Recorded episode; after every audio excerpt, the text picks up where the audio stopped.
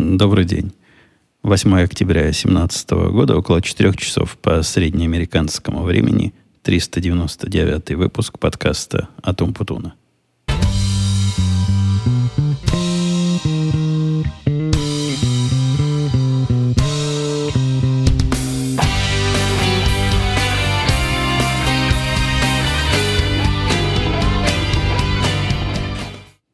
Трудом выговорил 399.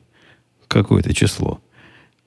Трудно выговариваемое. Но это означает, что мы в конце концов дойдем до 400 выпуска. И с неизбежностью налогов, смерти и что-то там еще третье неизбежно. И иногда, конечно, с такими недопустимо большими паузами, но тем не менее мы стабильно с вами слышимся. Каждый раз после того, как такая пауза происходит, я пытаюсь брать на себя обязательства э, не делать так больше. Ну, как-то так вышло. Как-то само собой. Все эти выходные прошедшие, ну, вроде бы и активности особой не было. Хотя нет, кого? Кого я тут обманываю? И из этих четырех или трех выходных, что мы с вами пропустили, пожалуй, два из них были заняты работой. Вот и самой работой, которую нельзя сделать в будний день, и просто необходимо выполнять, когда все заказчики отдыхают и, и все коллеги подальше от нашей системы. И, и вот тогда можно кое-что особо такое обновить и разные штуки повыкатывать. В нашей области, в программистско-компьютерной, считается плохой идеей делать э, релиз новых версий, делать доставку новых версий перед выходными и на выходных. Но есть такие случаи, когда особого выбора нет – когда система жива 24 часа в сутки, и остановить ее даже частично лучше бы не надо, а частично лучше останавливать по выходным, вот и приходится кому-то, смотри выше мне, этим заниматься. Это времени не так, чтобы много занимает, и не так, чтобы долго я этим развлекался, но иногда приходится после такого выкатывания – проверять, а все ли, а все ли в порядке. А когда системы большие, то такие проверки как раз могут занять часы. Часы, часы и часы. Так что заняты были выходные, уж извините. На этой неделе на работу не ездили мы, потому что тут большие в нашей области э, финансовые разные конференции сейчас прямо происходят. В основном все в Техасе и где-то рядом с Техасом опять наши продажники туда уехали. Они уезжали недели 3-4 назад. А вот теперь второй раунд. Усилия с точки зрения практически бессмысленные. То есть нам там узнавать нечего. Мы про все правила и про все регуляции знаем до того еще, как их на конференциях обсуждают. Они для того, чтобы покрутиться в тех местах, где в рыбных местах, где наши заказчики водятся, поговорить с ними, навести личные контакты. Это такая область деятельности, в которой я работаю, где все всех знают. И на всю сторону у нас рынок, собственно, ограничен. Есть сотни бизнесов, там пара-тройка сотни бизнесов, которые являются 100% рынка. И я уже как-то удивлялся, что несмотря на такой, казалось бы, маленький рынок, вполне на этом рынке можно процветать, причем даже не ситуация, когда мы всего лишь одни на этом рынке, у нас нет конкуренции, а даже при наличии определенных конкурентов. Хотя конкуренты наши радуют. Радуют. Они как будто бы специально делают все для того, чтобы их бизнес, который еще у них остался, к нам перешел. Э, я напомню, что пару лет назад мы резко пошли в область, которая практически монопольно была занята другой компанией, и начали, начали, я начал разрабатывать систему, которая должна была бы просто застыдить все, что они там за эти годы наработали. Дело пошло ну, не, так, чтобы, не так, чтобы по плану. Такие дела никогда по плану не идут. Мы предполагали с самого начала, в течение года сможем поставлять продукт. Однако замахнулись на большое, об этом я тоже рассказывал, бизнес замахнулся на слишком широкие области. В результате проект занял больше намеченного. Но и, кроме того, в процессе разные другие более важные проекты внедрялись, перебивали. Сейчас мы в ситуации, когда мы вот конкретно забираем у них заказчиков. они, как я выше доложил, помогают. Помогают. Последний раз, тут отчеты происходят раз в месяц, которые надо публиковать. И есть такой закон, ну, закон, не закон, положение. Мы тут все по, по разным финансовым правилам живем и регуляциям. Есть такая конкретная, четкая регуляция, которая рассказывает, каким образом эти данные должны выкладываться и каким образом они должны предоставляться для проверяющего. По какой-то таинственной причине – я думаю от глупости человеческой, поскольку другой причины найти не могу. Наши конкуренты вдруг закрыли публичный доступ к тому месту, где эти все отчеты они выкладывают, а смысл этих отчетов в том, что они были публичные. Иначе, если их тайно делать, то смысла никакого не будет. Одна из, один из поводов, или даже, наверное, одна из причин, когда это в каких-то 80-х годах принимали – это для того, чтобы защитить э, конечных пользователей, то есть тех людей, которые покупают и продают ценные бумаги через своих брокеров от разных злоупотреблений. Большого ряда злоупотреблений. И вот такой контролирующий механизм придумали. Каждый из тех, кто эти сделки через себя пропускает, должен публиковать специального вида отчеты. А народное население смотрит на эти отчеты и понимает, ага, вот этот чувак эффективно работает, а вот этот – мог бы лучше, а этот вообще позорище какое-то. Ну, а если там уж конкретное позорище, то тогда и могут пристально заняться и специальные регулирующие органы. Так вот, наши конкуренты закрыли доступ к тому, что по определению должно быть публичным. Это вызвало такое локальное, локальное землетрясение в, в, в области э, этой финансовой. Во-первых, их заказчики теперь нарушают. То есть на самом деле не, не тот, кто считает данные, должен их выкладывать. Это ответственность брокеров и всяких э, фирм, которые, э, которые из, из данных которых эти отчеты делают. Но так в индустрии повелось, что если ты кому-то оказываешь услугу по расчету, то ты заодно и оказываешь услугу по, по публикации. Так вот, теперь часть этой услуги недоступна. Прошло с тех пор 7-8 дней уже. То есть отчеты первого числа опубликовали, и с момента публикации 8 дней не происходит ничего.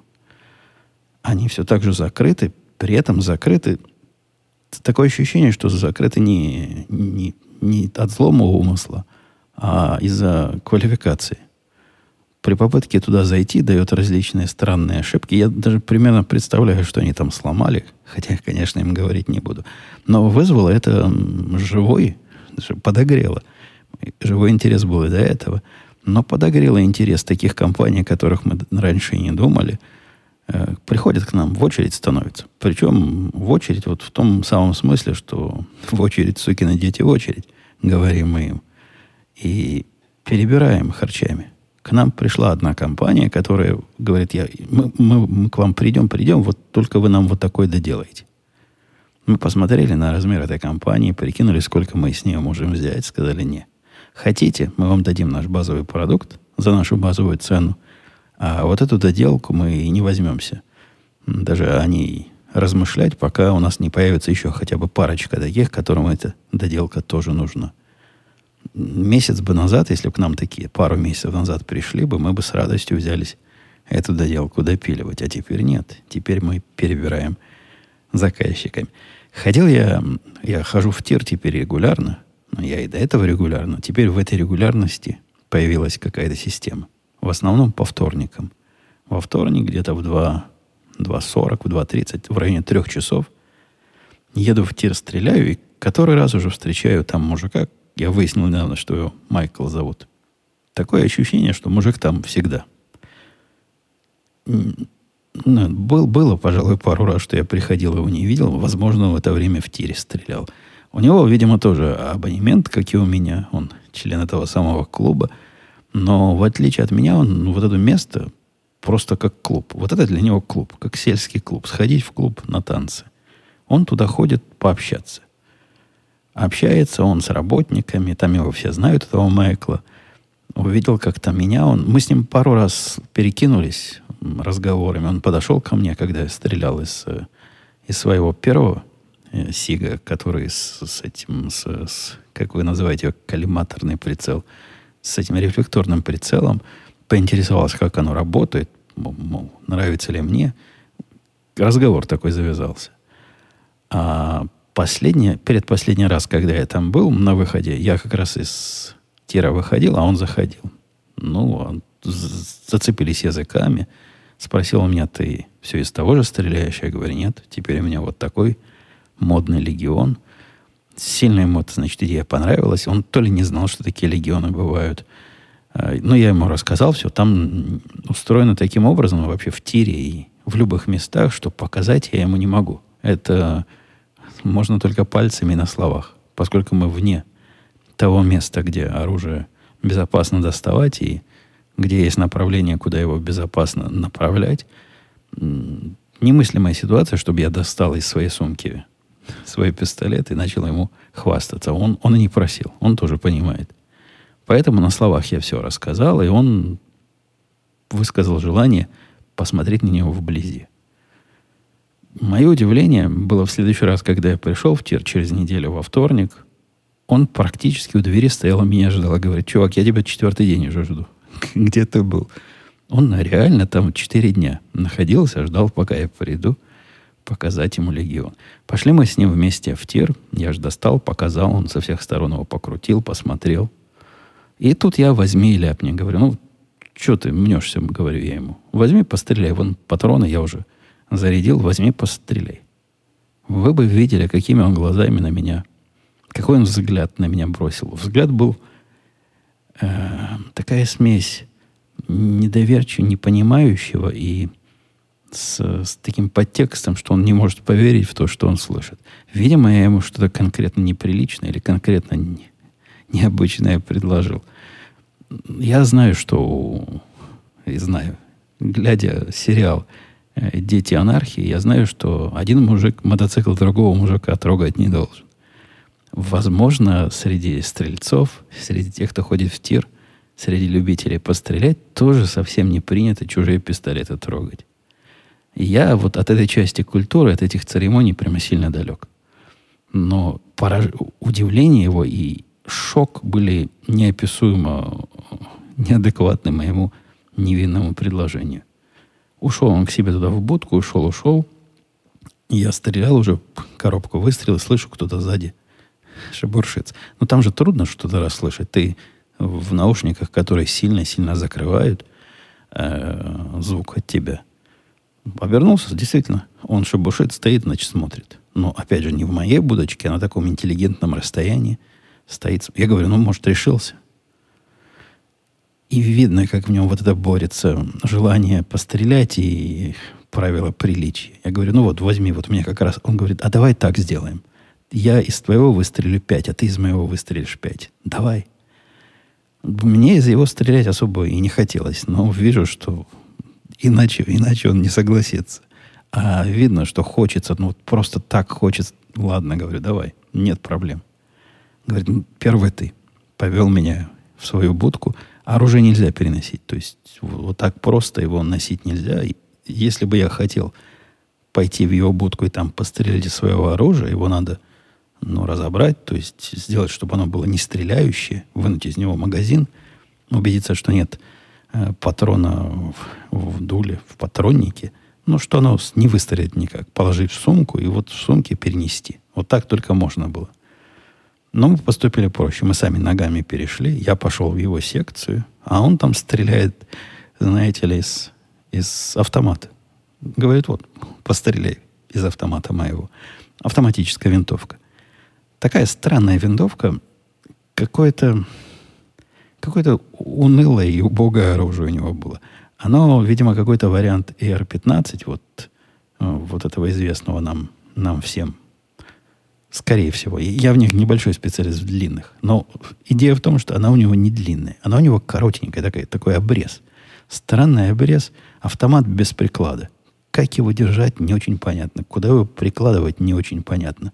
Ну, вот представьте себе автомат Калашникова, у которого отрезать весь-весь деревянный приклад. Вот такая штука.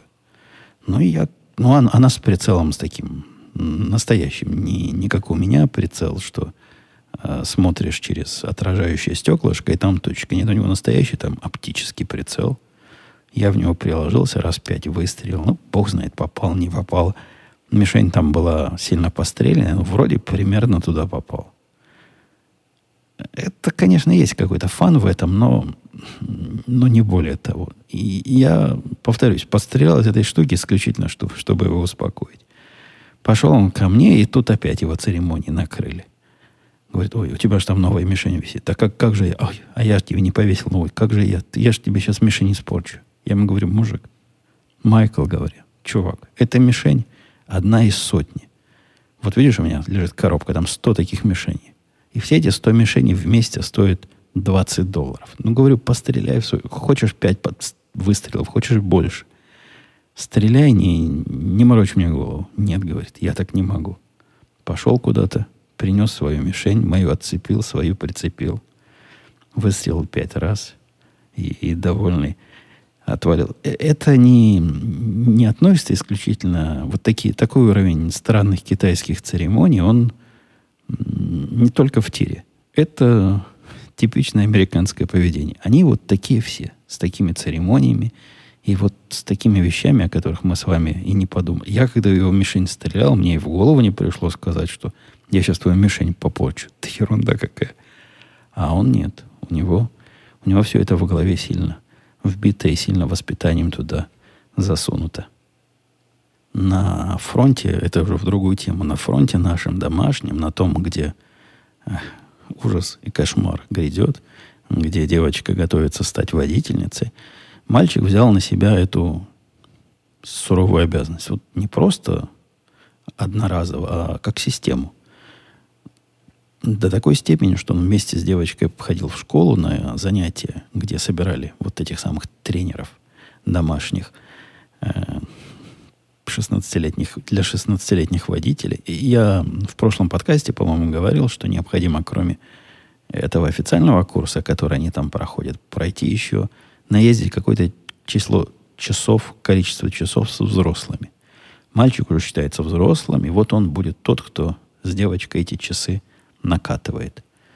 Вместе они на его машинке катаются. Он, конечно, выяснил, что будет, если она разобьет его машинку, покроет ли страховая компания. А оказывается, это входит практически во все страховки. То есть в страховке, ну, чуть ли не в самой базовой, включены риски, если ты кого-то учишь на своей машине ездить. Там же и продали нам специальные таблички магнитные, что, мол, за рулем ученик не, не нервничайте сильно, те, кто сзади едет. И ездит он с ней. По выходным ездит. Однажды даже ее как-то из школы взял. Покатались. Ну, правда, поездка после школы, когда она усталая и невнимательная, ему очень не понравилось. Говорит, страшно было. Вот на этот раз было действительно страшно. А так ездят. И мало того, что ездят, они еще и к этому относятся, вот с этой тщательностью американской – там же необходимо после каждой поездки составить отчет. Сколько часов поездили, какие маневры выполняли, как получилось. Там специально есть такая форма, которую после каждого каждой тренировки надо заполнять. Заполняет. Один раз не заполнил, позвонил в, в, в панике, говорит, ой, ой, я забыл, я, я сейчас заеду, заполню. Ну, что-то такое примерно, примерно и происходило. Эм, ну, я не знаю, насколько он научил ее уже ездить. Это не такой быстрый процесс. Не зря на этот процесс так много времени дают. Пусть себе спокойно ездит, пусть тренируется. Но вы можете себе представить, что идея все яйца в одну корзину положить нам с женой не казалась с самого начала нормально. То есть двое детей в одном автомобиле, и один другого учит. Но как-то пока нормально получается. Мальчик такой ответственный. И вроде как девочка ничего чудовищного сделать на этой машинке не пытается. Пускай ездят, пока едется. По рабочим делам таких особо новостей из интересного ничего нет. Вот у нас китаец уехал в Китай отдыхать. При этом он на полном серьезе собирался там работать. Поначалу это подавалось так. Он попросил у меня две недели отпуска. Потом сказал, нет, я Две недели, давай неделю отпуска. Вторую неделю я буду работать из Китая. Здрасте. Так мы ему дадим работать из Китая. По соображениям безопасности и по всяким другим параноидальным соображениям Нам показалось, и мне, и, и да и всем показалось это плохой идеей. И мы его заставили вообще его рабочий компьютер дома оставить. Так что теперь он просто в Китае и совсем-совсем даже не пытается работать. А из того, что грядет, это грядет шестой раз. Один из главных поставщиков данных, которые мы используем э, в одной из наших систем, он такой главный, главный-главный, с большой буквы «Г». Он шестой раз переносит внедрение новых протоколов и обновление спецификаций. Прошлое обновление большое было примерно два года назад. И тоже я попался еще и тогда в ситуацию, когда я начал разрабатывать этот проект со старой спецификацией, а в процессе они поменяли с первой версии на вторую. Изменение было прям количество, то есть вообще несовместимое ни с тем, что было раньше. Я подумал тогда еще, ну, ладно, хорошо, что вот прямо сейчас, прямо в процессе работы они меня застали, и не пришлось мне все переписывать. А пришлось в процессе это немножко адаптировать, ну, немного, серьезно адаптировать. Но, как вы понимаете, это удобнее, чем потом возвращаться к проекту старому своему и пытаться понять, а что же, где они поменяли. И я был неправ. С тех пор они решили доставить нам всем версию номер три. Версия номер три этого протокола и версия номер три этих данных, как обычно, как у них уже принято, как я понял, у них принято, не имеет ничего общего с версией номер два.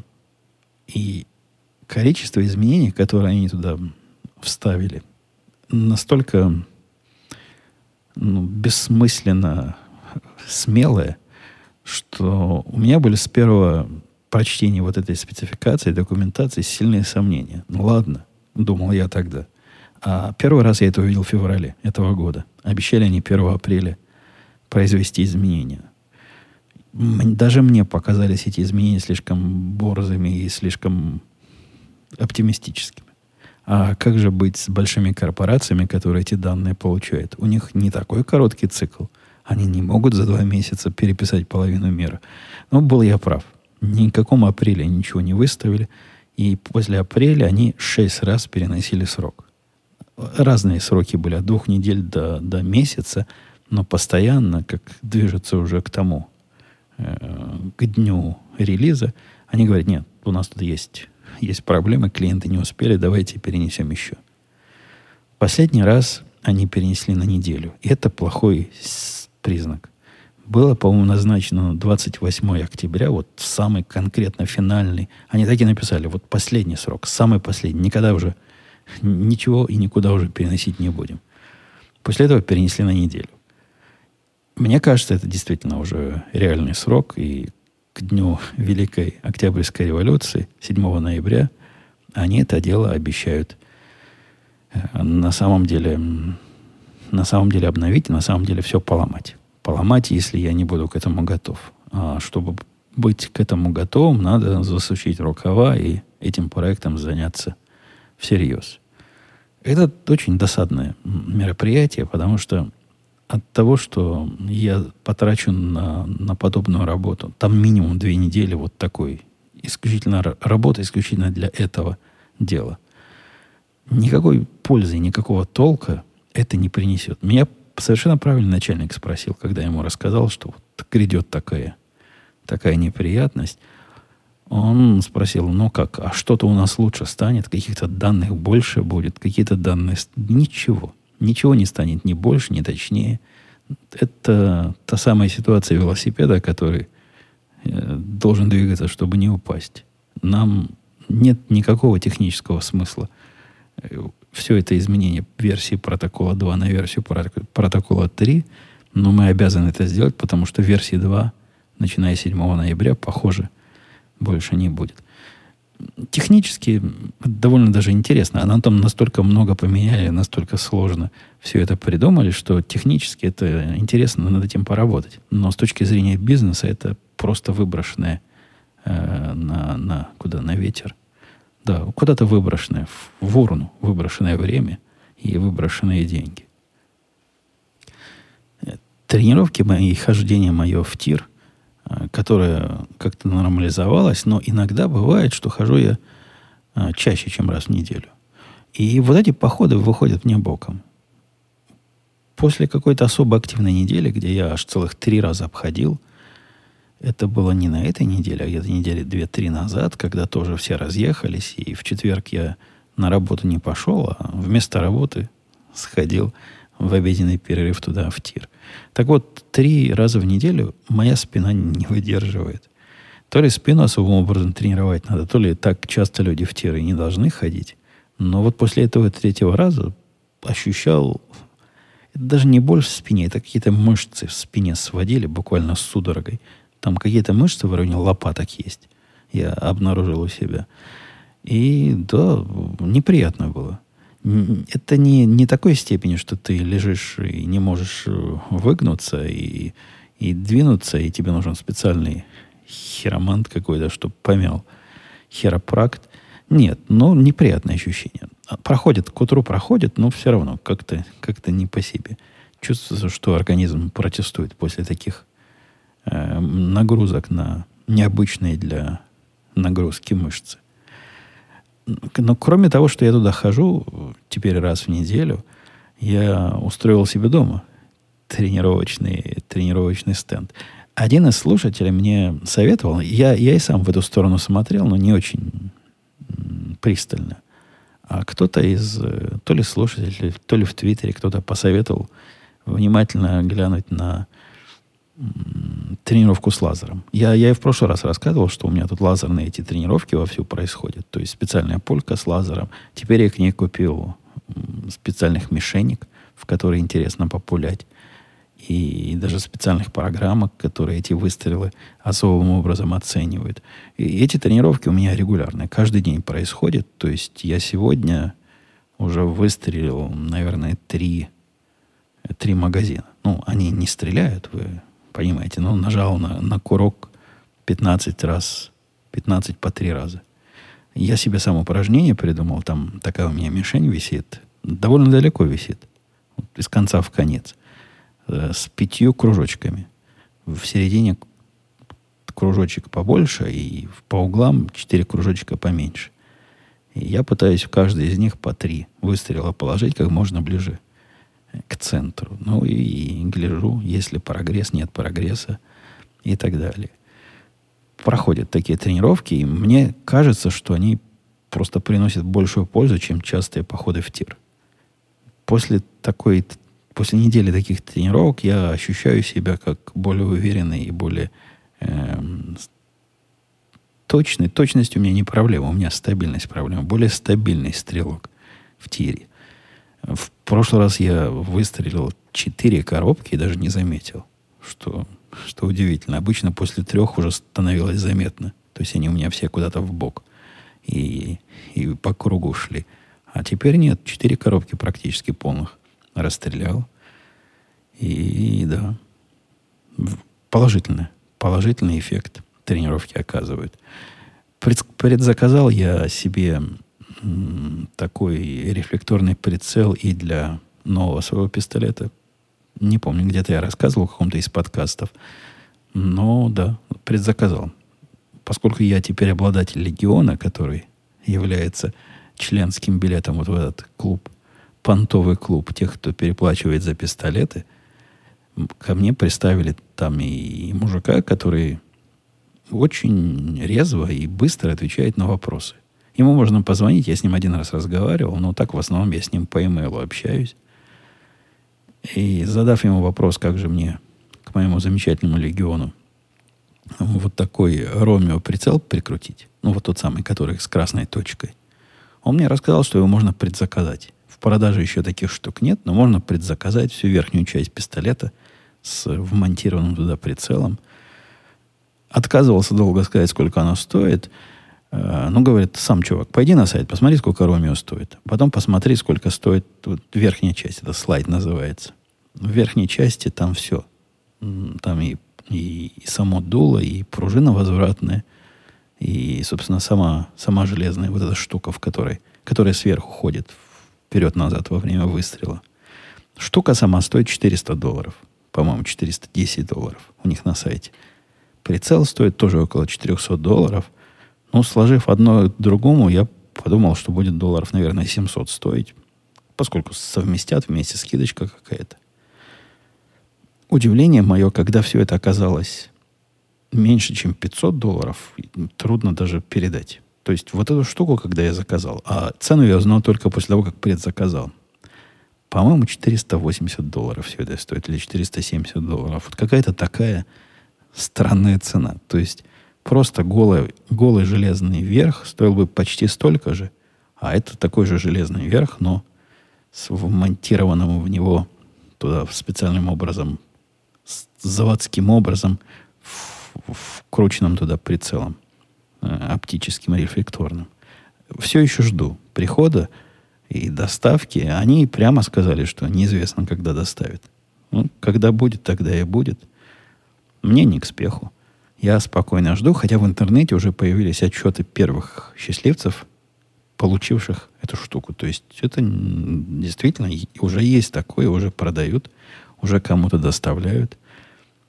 Видимо, я надеюсь, видимо, что и мне в ближайшем времени такое отправят.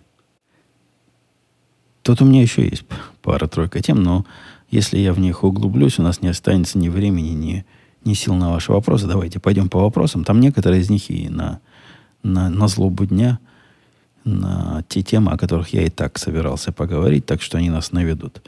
Э, Лиса писала, наверное. Евгений, спасибо за подкаст. Я человек новый, слушаю вас всего три года. Так что извините, если за одно вопрос, который уже когда-то здесь звучал. Скажите, как вы относились к школе, как, когда учились? когда, к школе, когда учились.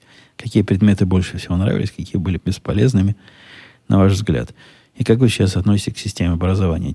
Чья вам больше нравится, американская или российская? Не знаю, насколько Лиза на самом деле представительница слабого пола, поскольку вопрос звучит по-мужски. Может, это у меня шовинизм мужской. Или, может, Лиза это в том числе и мужское имя. Мужской ник, не знаю.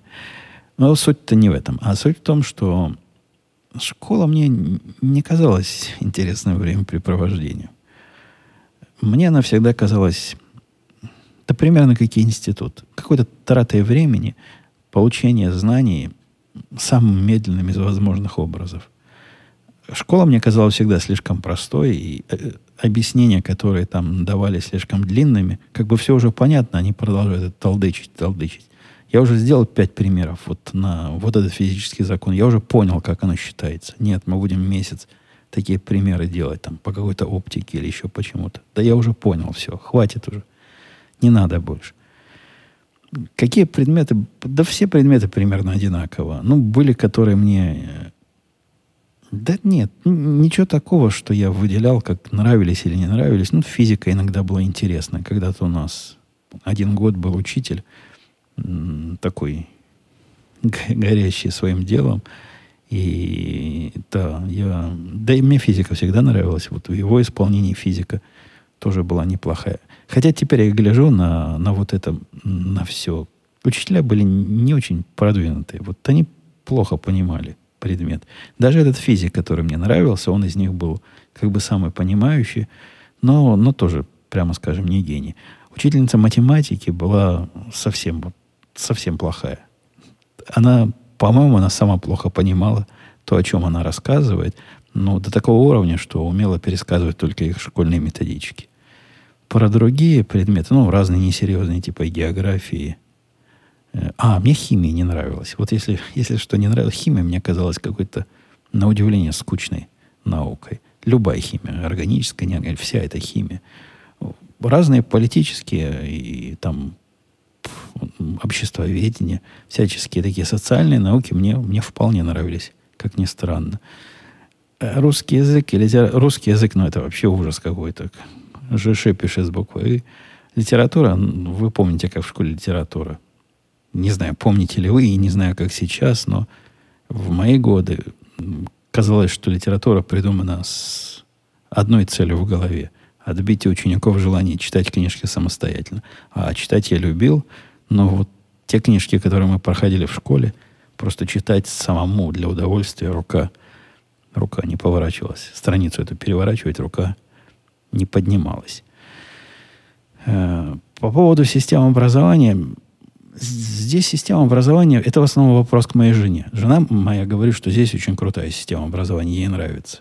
Очень внимательно, вдумчиво и правильно все они изучают. Она занимается с дочкой, она до этого прошла эту систему образования с мальчиком, ей нравится. Я думаю, если бы вы ее спросили, она сказала бы, здесь, несомненно, лучше. Ну, или, несомненно, ей здесь больше нравится. Спасибо за подкаст, писал Александр. Интересно про ТО, техническое обслуживание оружия. Послушай, стреляете много, как минимум нужна чистка. А после некоторого количества выстрелов наверняка и замена пружин. Ну и нормативы разобрать, собрать за 17 секунд выполняете. Пистолет, это 17 секунд много. Там совсем просто разбирать его. Наверное, за 5 секунд, не спеша его можно собрать вот в это походное положение. Походная такая разборка, полевая разборка. Это когда он отделяется его нижняя часть, вынимается магазин, снимается верхняя часть, из нее достается возвратная пружина и, и само дуло. Вот до такого состояния его для чистки разбирают. Чистка процесс несложный и даже не хлопотный. Есть специальные приспособления, там такие, которые в, в дуло засовываются, чтобы почистить его. Есть специальные э, очистительные масла.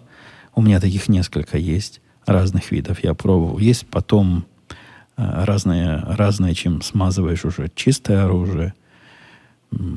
Там не только маслом надо смазывать, но и такой густой смазкой в тех местах, где металл трется металл. Особенно вот эта модель пистолета, вот эта фирма пистолетов, говорят, Сиги, этот, эту толстую смазку приветствуют и любят.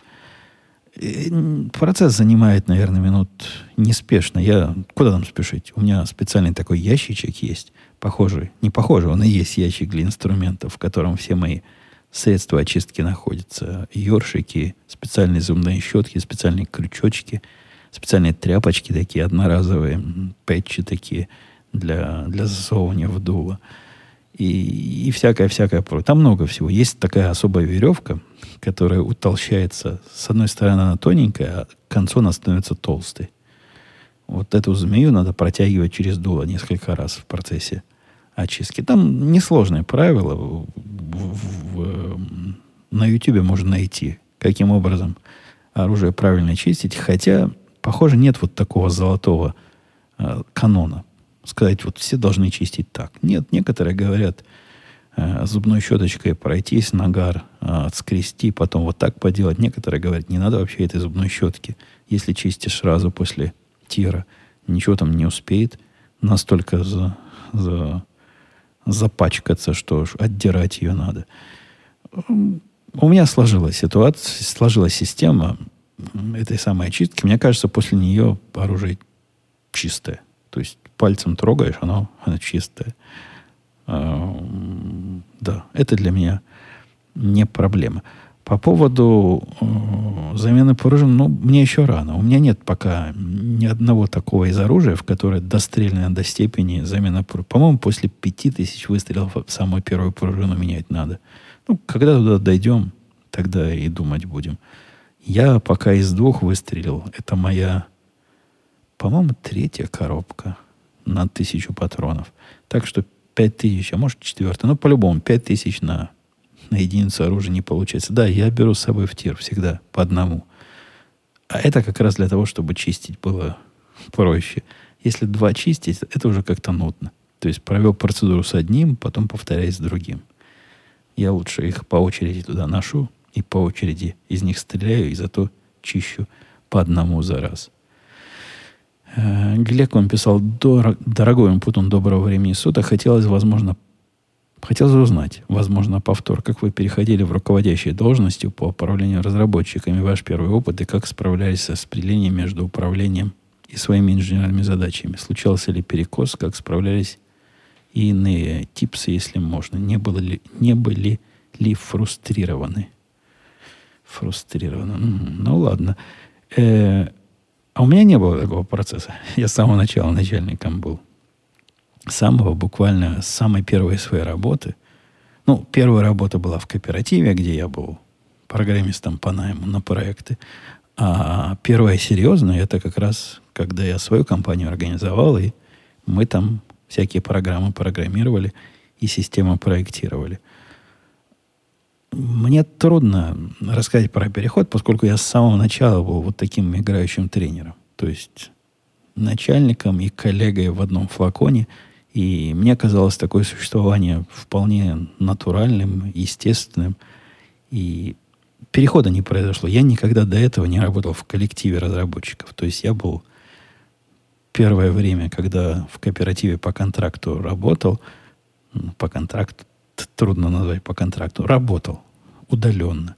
Я где-то дома у себя сидел, раз э, в месяц приносил свои результаты, потом мы все вместе ездили к заказчику, все это ему ставили, продавали, показывали. Это не совсем была работа в коллективе, я, в общем, у меня не было никакого начальства. То есть я ну, делал, что хотел. Первый проект был, ну, действительно, они заказали, а потом мне сказали, мы создали платформу, напиши-ка для нее программное обеспечение любое, разное, ну, чтобы было, которое посчитаешь нужным. Вот я и писал то, которое считал нужным. Когда стал руководителем своей компании, ну, я и продолжил делать то, что считаю нужным. Были у меня еще коллеги, с которыми мы вместе советовались. Никаких проблем не произошло. Да и, в принципе, и сейчас я примерно таким же образом играющий тренер, как, как и был тогда. Так что нет, никаких э, больших подвижек и проблем с этими подвижками у меня не было никогда. Э, Ромкс писал, добрый день, Евгений, спасибо за подкаст. Вот в самом, вот в самом деле, несмотря на то, что любые вопросы на эту тему, особенно после панигерика, воспитанным, культурным и особо щепетильным, в отношении с оружием коллекционерами и иным владельцами оружия из прошлого выпуска должны теперь тут восприниматься как неприкрытый труп. Какое длинное предложение. Троллинг, запятая, все же хочется услышать позицию уважаемого автора, так сказать, поговорить. Это понятно. По поводу чего? По поводу тут этого теракта. Не знаю, его называют уже терактом. Но массового случая э, стрельбы по, по людям, которая была в Лас-Вегасе, когда один Придурок по непонятным пока никому причинам пронес к себе э, в номер. Там даже два номера было целый арсенал и устроил там чудовищное побоище. Конечно, и совершенно естественно, после такого э, события, разговора о том, как подобного можно было бы избежать и что надо сделать для того, чтобы это избежать в будущем, они сразу возникают. Э, первые дни разговоры эти были возмутительные. То есть первые дни, да, оно, собственно, и сейчас непонятно, его мотивы, причины, поводы, и что случилось, и от чего он все это устроил, что, на мой взгляд, является главным вопросом, тем самым вопросом на миллион долларов. Но гораздо проще смотреть на, э, на последствия и на разные технические средства и пытаться как-то с ними бороться. Это не такая уж и безумная идея. То есть, если и в моей профессии, если ты не знаешь, от чего произошла та или иная проблема, конечно, хорошо бы докопаться до конца. Но, в принципе, можно и костылей вокруг понастроить для того, чтобы этой проблемы, эту проблему скрыть. В эту сторону, в общем, основ, основная дискуссия идет. Как бы нам таких костылей прикрутить законодательных, чтобы подобные события больше не происходили.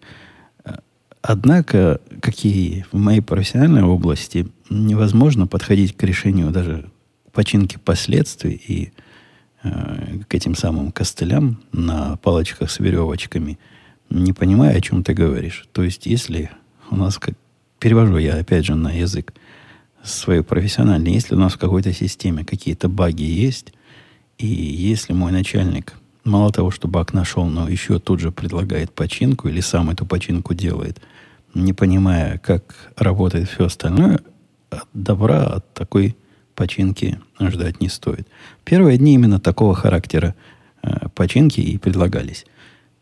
По-моему, целых два дня после этого страшного события в телевизорах звучали призывы запретить автоматическое оружие, потому что он явно стрелял из автоматического оружия.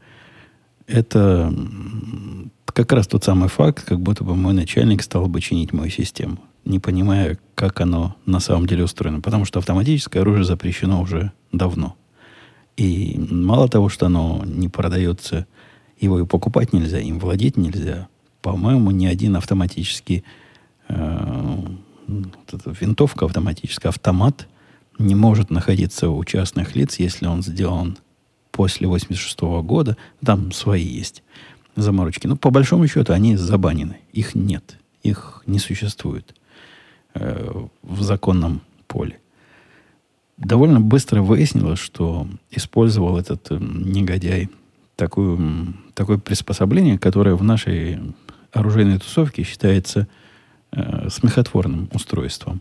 И таким, которое ну, на смех тебя поднимут э, в окруж... окружающие тебя люди – любители оружия, я не являюсь любителем больш, большого оружия, вот этих длинных винтовок и пол, полуавтоматов, автоматов, которые на самом деле полуавтоматы, как ни крути, но хожу, захаживаю к ним, и у них это считается плохим тоном. Ну, не делают так, потому что вот эти...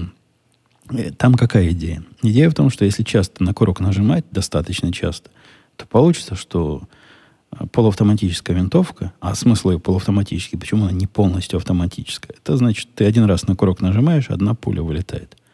И вот если часто-часто на курок нажимать, то будет много-много пуль вылетать. Идея очень простая. Нажимать на курок часто есть масса-масса технических способов. Но я могу вам предложить какой-нибудь засунуть туда микшер. Микшер. Представляете, микшер электрический. Наконец этого микшера такую хреновину – круглую прикрутить, которая с одной стороны будет выпукливаться, включить его в электрическую сеть, нажать на, на кнопочку, и вот он будет крутиться, и курок будет часто-часто туда-сюда двигаться. Это моя собственная идея преобразования полуавтоматической винтовки в автоматическую, э, которая там использовалась. Это такая, по-моему, пластиковая. Я, опять же, небольшой специалист по этим бампстокам, который там использовался. Но это такой особый приклад, который то ли надевается вместо, то ли надевается поверх. И в результате вот эта энергия отдачи используется для того, чтобы опять нажимать на курок. И оно как-то стреляет быстро. Быстро, но не очень точно и не очень долго. Вот эти крики о том, что запретим автомати... уже запрещенное автоматическое оружие, звучали особенно неквалифицированно на фоне того, что, в принципе, все наши наши любители оружия в тех клубах по интересам, куда я хожу, сразу сказали, что нет, не так оно звучит, но не так стреляет автоматическое оружие. Да нет, не, мож, не может быть это. Скорее всего, это как, какое-то приспособление типа э, частого нажатия на курок. Кстати, там есть и такие приспособления, как э, перчатка, которая тебе палец сама сгинает, и в результате ты можешь быстро стрелять. М да, вот такое устройство, оно снижает точность стрельбы, говорят, и оно приводит к быстрому перегреву дула. В результате там клинит, все стрелять невозможно. И, в общем, сейчас уже начинают раздаваться такие осторожные замечания, что, может, и хорошо, что он такую штуку использовал. Если бы он стрелял руками, он бы, наверное, мог бы дольше стрелять, даже при том, что у него там целый арсенал был. Десятки этих единиц оружия – и, возможно, он больше бы вреда успел нанести. Он там то ли 6, то ли 7 минут всего стрелял. Это раз. Конечно, поскольку мы боремся, причины мы не знаем, и, как я выше довел, можем бороться только с последствиями, техническими моментами, идея чего-нибудь запретить сама просится. В принципе, уже все согласились, давайте запретим вот эти пластиковые приспособления, которые помогают быстро стрелять даже НРА, Национальная стрелковая ассоциация, она выступила с заявлением, что они не против, они даже за. Давайте запретим. Кстати, они были какое-то время запрещены, вот эти улучшения. И в эпоху Обамы президентом их вроде бы разрешили обратно. Я не знаю, какие там были причины. Может, действительно, те же самые НРА это дело лоббировали. Может быть, показалось это кому-то не, не важно. Но за все эти. Это первый случай использования их в каких-то насильственных действиях. То есть никакой плохой истории за этими э, дополнительными устройствами никто никогда не наблюдал. Да и вообще случаи стрельбы автоматическим оружием, вот такими пулеметами, по-русски говоря, полными автоматами, э, в массовых э, убийствах здесь, в Америке, это прямо редкость-редкость. Это не, не, самая, не самая главная проблема проблем. Была, во всяком случае, до этого момента. Но сейчас, похоже, все согласятся и запретить. запретите самые бамстоки, и бог с ними, пускай запрещают. Но любителей позапрещать и порегулировать они на этом не останавливаются, а хотят дальше что-нибудь запретить. Но с трудом понимают чего. Я смотрел несколько шоу, э, не, не на Fox News, а на, на тех каналах, которые за запрещение. Но кроме того, что они плохо понимают, э, как там все происходит в этом оружейном мире, но дают советы э, масштаба, ну, как, как Шариков давал, такого всемирного масштаба все взять и поделить. Э, они еще последствия своих советов с трудом могут оценить. Например, две самых популярных идеи у них, которые звучат, это закрыть, закрыть возможность покупать оружие а, от человека к человеку, и таким образом специальные мероприятия, ганшоу называется, ну, такая выставка оружия. Там типа такое оружие можно купить и не зарегистрировать его правильным путем. Я тоже ничего против не имею. Оно и технически от меня до любого ганшоу тут ближайшего ехать 4 часа. Если бы я захотел там что-нибудь так купить, чтобы никакой проверки не, надо мной не производили. Ну и вообще, не помню, где это я рассказывал, это или нет, но это выглядит как вот это ган-шоу, это не шоу. Это просто такой, как комната большая в каком-нибудь месте – и там люди продают свое оружие. В основном коллекционное, но можно и, и новое купить. И вот в этом смысле, да, действительно, это такая лазейка. Практически эта лазейка используется одним, по-моему, полутора процентами покупателя оружия. То есть 99 и 98 процентов законно продаваемого оружия, это тоже законно. Тут все в порядке. Тут нет никакой незаконности в этом действии. Но среди всего законно проданного оружия такого 2% в самом максимуме, в самом большом случае. Так что направлять свои усилия вот, и бороться вот с этим, ну, это костыль, который не, не, под ту, не под ту подпорку вы подставляете. Как-то ни на что оно не повлияет. Поскольку оно, его и так почти нет. Второе, к чему они все призывают активно, это устроить универсальный бэкграунд-чек. То есть проверка того, можно ли человеку оружием владеть или нет, это тоже какой-то туманный такой довод. И они сами с трудом поясняют, что что такое означает. Поскольку бэкграунд-чек уже сейчас есть.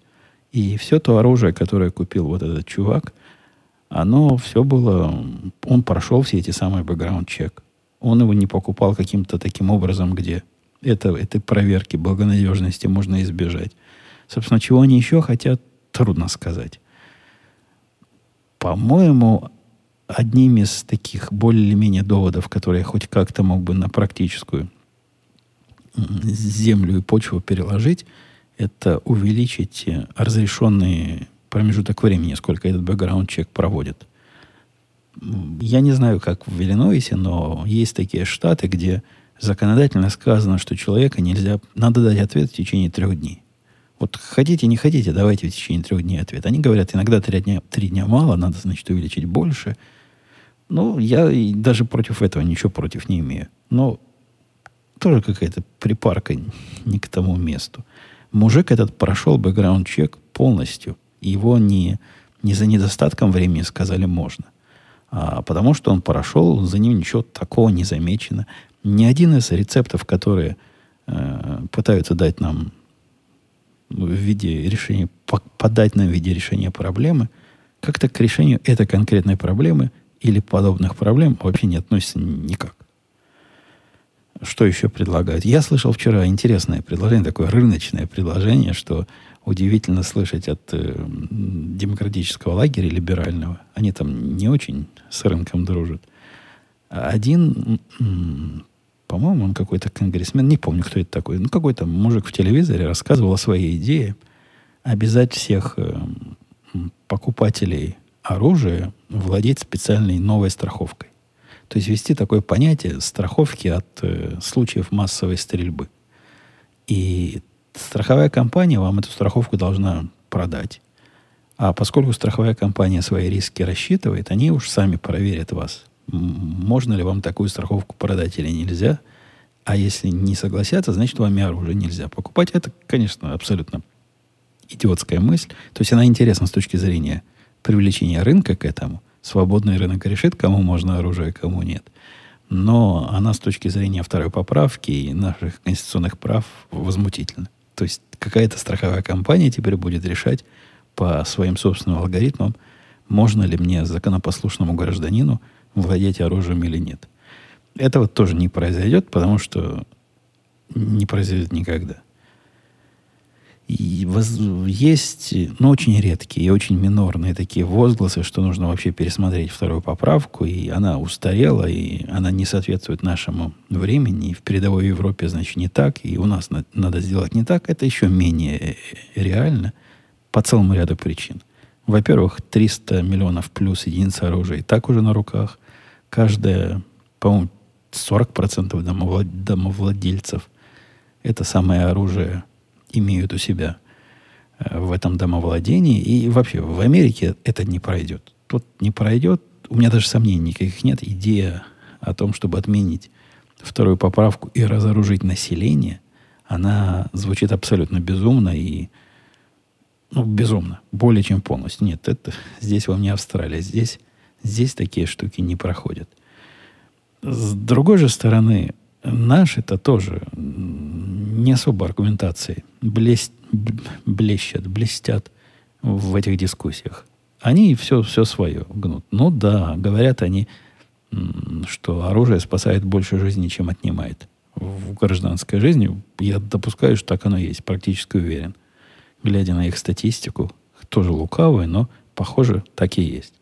Да, они говорят, что ни одна из мер, которые предлагают либералы для регуляции, ни на что практически не повлияет. Согласен. Но, тем не менее, как, чего-то делать надо. Тут я с либералами. Ну, давайте сделаем хотя бы символические жесты, потому что речь в основном идет о символических жестах. Говорят они, что если мы внесем какие-то ограничения на э, размеры оружия, это тоже один, один, одно из направлений мысли. Двигаться путем, как Калифорния двигается. У них там страшные заморочки, какие магазины можно, какие виды оружия лицензированы и так далее. Вроде бы статистика ни, никак не подтверждает эффективность таких мер. Массовая стрельба и в Калифорнии была несколько раз. И, по-моему, даже еще при э, Клинтоне у него администрация делала, э, проводила исследование, как повлиял запрет полуавтоматических винтовок на случаи массового не массового случая вообще убийства при помощи оружия. И, по-моему, пришли к выводу, что никак не повлиял. Но, с другой стороны, наши приговаривают, вот очень, очень популярная приговорка у правой стороны, которая за оружие, что все те, которые выступают против, это на самом деле лицемеры. На первый взгляд так и есть, поскольку ты глядишь в телевизор, где какой-то чувак телевизоре какой-нибудь ведущий какую-нибудь субботнюю программу рассказывает, как надо всех разоружить, и понимаешь, что под всеми он понимает всех, кроме себя. Поскольку сам-то он, ну, может, не непосредственно, не то, что у него оружие в кармане лежит, но у него телохранители вооруженные, у него охрана, ему самому оружие не надо. А простому человеку в глубинке телох... на всех телохранителей не напасешься. Это, казалось бы, довод хороший, но он тоже не очень, не очень правильный способ ведения дискуссии. Я знаю многих людей, у которых нет телохранителей, леваков, которые также против того, чтобы хоть какое-то оружие в этой стране ходило. Так что не надо все, все на звезды перебрасывать. Хотя там довод хороший, что все эти звезды голливудские, э, с одной стороны, пропагандируют э, для своей работы – использования оружия. Ну, любой боевик, посмотрите, голливудский. Вот эти самые люди выступают против того, чтобы законопослушные граждане оружием владели. Но до этого показывают, как прикольно стрелять этим самым оружием живых людей. В общем, как вы поняли из моего длинного спича, у меня на этот вопрос нет ответа. Я не знаю, что делать. И мне даже не кажется, что что-то с этим можно сделать. По-моему, это не тот случай, когда можно бороться с последствиями, надо как-то разобраться в причине вот этого конкретного случая и в каждом конкретном случае разбираться с причинами, смотреть, чего мы можем поделать с причинами. Э, хождение оружия мне не кажется достаточной причиной. Но там приводили разные мысленные эксперименты. У этого чувака, который там пострелял, у него еще два самолета было. А надо было э, ему самолеты, может, запретить тоже. Самолетом он, если бы врезался в толпу, тоже много чего мог наделать. Э, идея о том, что у него слишком много оружия было, и вот надо было с ним как-то разобраться, тоже эта идея часто звучит. Она выглядит разумно на первый взгляд, но практически, что это на практике означает? Вот купил я три пистолета. Допустим, мы установим такую, такой предел три. Вот если я покупаю четвертый, со мной надо разбираться. Кто и как будет со мной разбираться? Каким образом? То есть речь не идет о том, что мне не разрешить купить четвертый. Я покупаю четвертый, и что? Ко мне придет ФБР или вот это агентство по оружию, табаку и, э, и чего там еще? И алкоголю. И спросит, зачем мне пятый пистолет. Непонятная технология. Технология этого процесса не очень ясна. Да, и, и те, кто предлагает этот процесс, мне кажется, не очень понимают, как же оно будет на самом деле работать, как вся эта логистика будет устроена. Добрый день, писал Сергей. Хотелось бы узнать ваше мнение о том, какой шум подняли люди против второй поправки после событий лос Да нет, шума против второй поправки не подняли. Шум подняли э, по поводу зарегистрировать вторую поправку. Это безнадежно поднимать шум против второй поправки. Правда ли, что психически больные люди могут владеть оружием на законных основаниях? Существует ли еще вообще порядок отзыва лицензии на оружие? Э-э- понятия не имею. А что такое лицензия на оружие? Тут нет лицензии на оружие. Ну, я про Иллинойс говорю, не знаю, как про другие штаты. Есть э, специальная карточка, которая у нас в Иллинойсе говорит, что я прошел 90-дневную проверку. А когда я получал этот, э, эту карту владельца оружия, то я прошел проверку. И теперь я могу покупать себе оружие сколько захочу, когда захочу и как захочу. При покупке каждого – ну, я уже об этом говорил, проходит еще одна проверка. Вот этот самый бэкграунд-чек, о введении универсального бэкграунд-чека, о котором они все говорят, хотя он вроде бы и так происходит уже. Отозвать лицензию на законных основаниях, черт его знает, я даже не слышал о таких прецедентах. То есть, если кто-то психически заболел, может быть, можно ли у него по суду? Наверняка можно. И я небольшой специалист, я не знаю, как это происходит но подозреваю, что можно. Что же касается психически больные люди могут владеть оружием на законных основаниях, я сильно сомневаюсь. А что они проверяют? Что вот эта комиссия по алкоголю и, и оружию проверяла три дня в моем случае? Ну, наверное, есть ли у меня какие-то э, в дурдоме записи или нет, есть ли у меня какая-то террористическая активность или нет, что-то они проверяют. Ну, вот это их работа проверить так, чтобы психически нездоровым людям оружие не продавалось. Говорят, что каждый год, по-моему, каждый год 2 миллиона попыток купить оружие ими отклоняется по причинам тем или иным. Так что что-то они проверяют, и я подозреваю, отсеивают и психических больных. Хотя в случае, приведенном выше, там никакой психической болезни э, явно выявленной не было. То есть он явно ненормальный, но он как-то очень сильно это и хорошо скрывал. Э, Евгений, здравствуйте, писал Бегун под радио Ти. Спасибо за подкаст, всегда интересно слушать, как оно там. Вот вопрос. Вы занимаетесь на беговой дорожке, у телевизора смотрите сериалы, потому что так проще. Хотелось бы узнать, как обстоят дела со спортивной инфраструктурой у вас в деревне. Стадионы, спортплощадки, велодорожки, насколько активно занимаются спортом на Первиле. Заранее спасибо. Ну, тут на каждом углу есть э, куски спортивной инфраструктуры. У нас на расстоянии ближней доступности, в, не знаю сколько, пешком дойти можно туда. Есть спортзал, где, где все на свете. Да и вообще этих спортзалов здесь натыкано, как собак нерезанных, разного вида, разное качество, разной продвинутости, разной цены. Да, они не бесплатные, это не социальная программа, но стоит совсем недорого.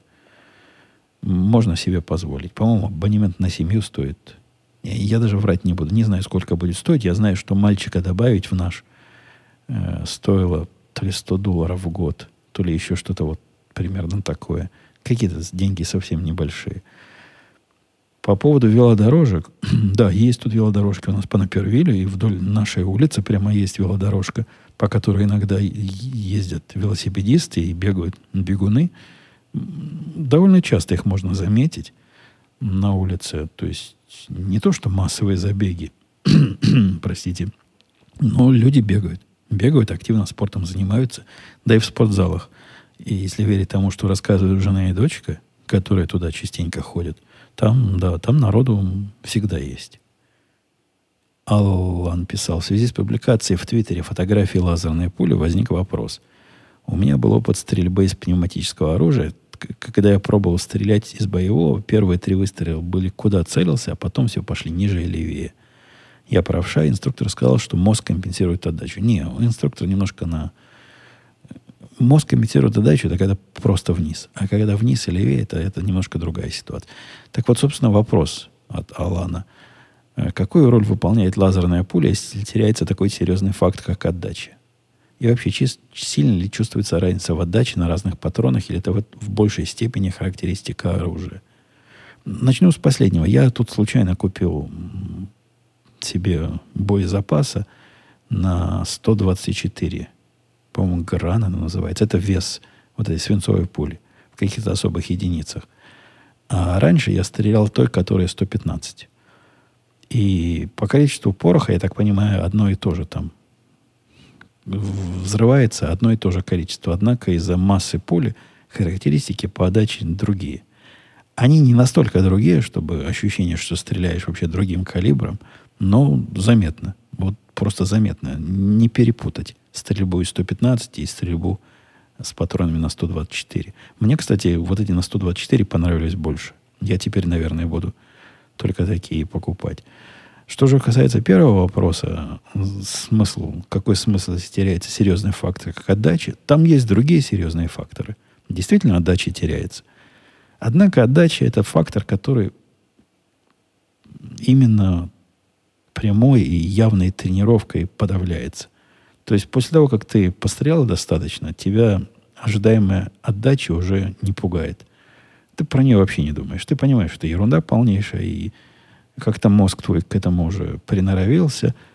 И вот этого дергания, дергание, по-моему, это самая маленькая проблема при стрельбе. То есть то ожидание отдачи и ее компенсация. Все зато остальные факторы на месте при такой домашней лазерной стрельбе. То есть правильный хват – правильная поза, правильно поднимать, правильно наводить, правильно целиться. Там много, многофакторное действие это. И все остальные факторы на месте. Так что оно вполне того. Конечно, если была отдача при стрельбе лазерной пули, было бы еще круче. Но пока такого, к сожалению, не придумали. Э, Виталий писал, теперь нужно подкаст из ботанического сада, чтобы с птичками шелестом травы. Так, э, вопрос интересно, а зачем 72 часа тому, у кого уже есть оружие? Мол, предыдущий потерял, а тут загорелось кого-то пристрелить? Прелестный вопрос, я не знаю. Это, с одной стороны, дается 72 часа, насколько я понимаю, чтобы, значит, ты успокоился. Ну, если у меня уже есть оружие, то что я могу с новым сделать такого, что не могу сделать со старым?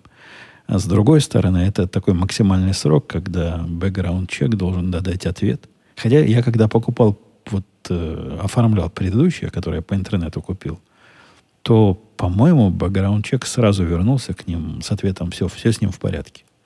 Так что технически мне не надо было ждать 72 часа. Ну, со смыслом не надо было ждать. А ждал только потому, что закон такой. Не, я, я не понимаю зачем надо. Мне кажется, нужно до 72 часов или там сколько, до 5 дней, если эта проверка настолько много занимает. Но если ответ пришел, чувак, правильно, ему можно, я бы сразу ему и выдавал. Привет и спасибо за выпуск, пишет э, Азазио. Такой вопрос. У вас все зверье, котики да песики, а птицу не хотелось бы завести? У меня уже около года живет попугай, и удивительное ощущение, что он летает. Не, не хотелось бы. И птицу не хотелось бы, и рыбку не хотелось бы. С рыбками возни много. Никогда у меня аквариумы не удавалось держать в таком идеальном состоянии, как, как у других людей как-то получается. А с птицами они такие шумные, такие бессмысленные. У меня были попугайчики в детстве. Как-то совсем этот опыт повторять не хочется. А что значит летает? Он по дому летает и, и повсюду гадит. Вряд ли попугая можно приучить, как собачку на улицу ходить, делать свои дела.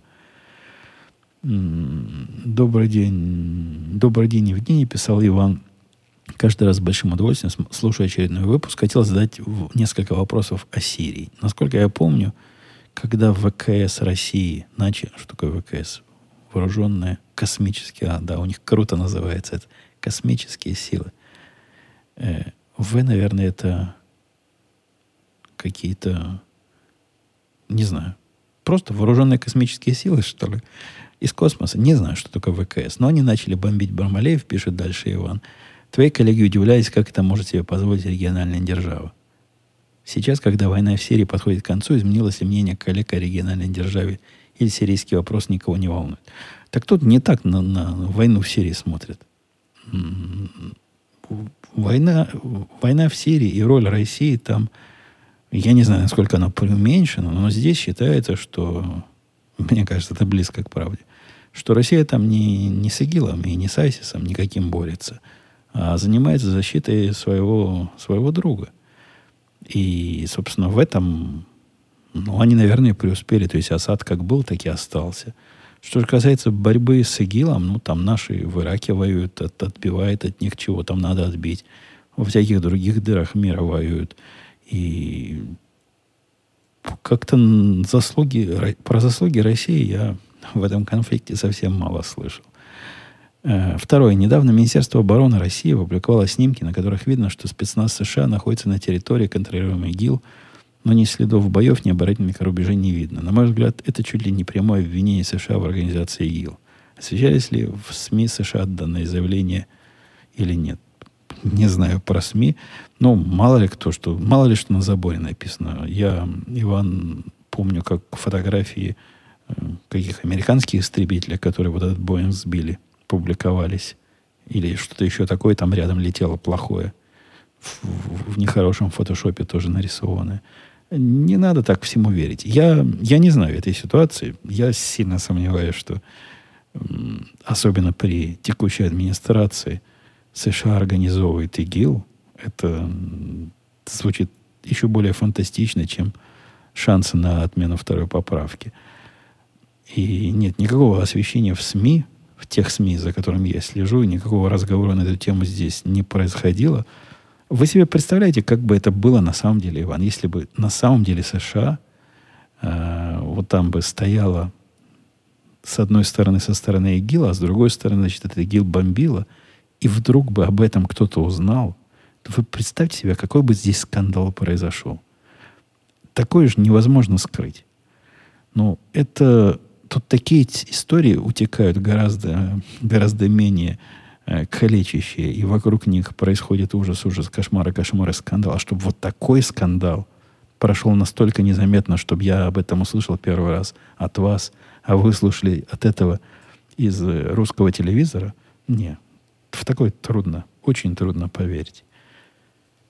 Евгений писал Виталий. Спасибо за подкаст. Интересно, зачем закончилась история с неправильными патронами, которые вы рассказывали в радио Ти? Это что было, дефект патронов или пистолета? До сих пор для меня это остается определенной загадкой, но после смены патронов я этой проблемы больше не наблюдаю. Может, это был дефект меня. Может, у меня как-то рука в тот день криво на, на ручке пистолета лежала, особенно криво и особенно консистентно криво э, его нажимала, я не знаю.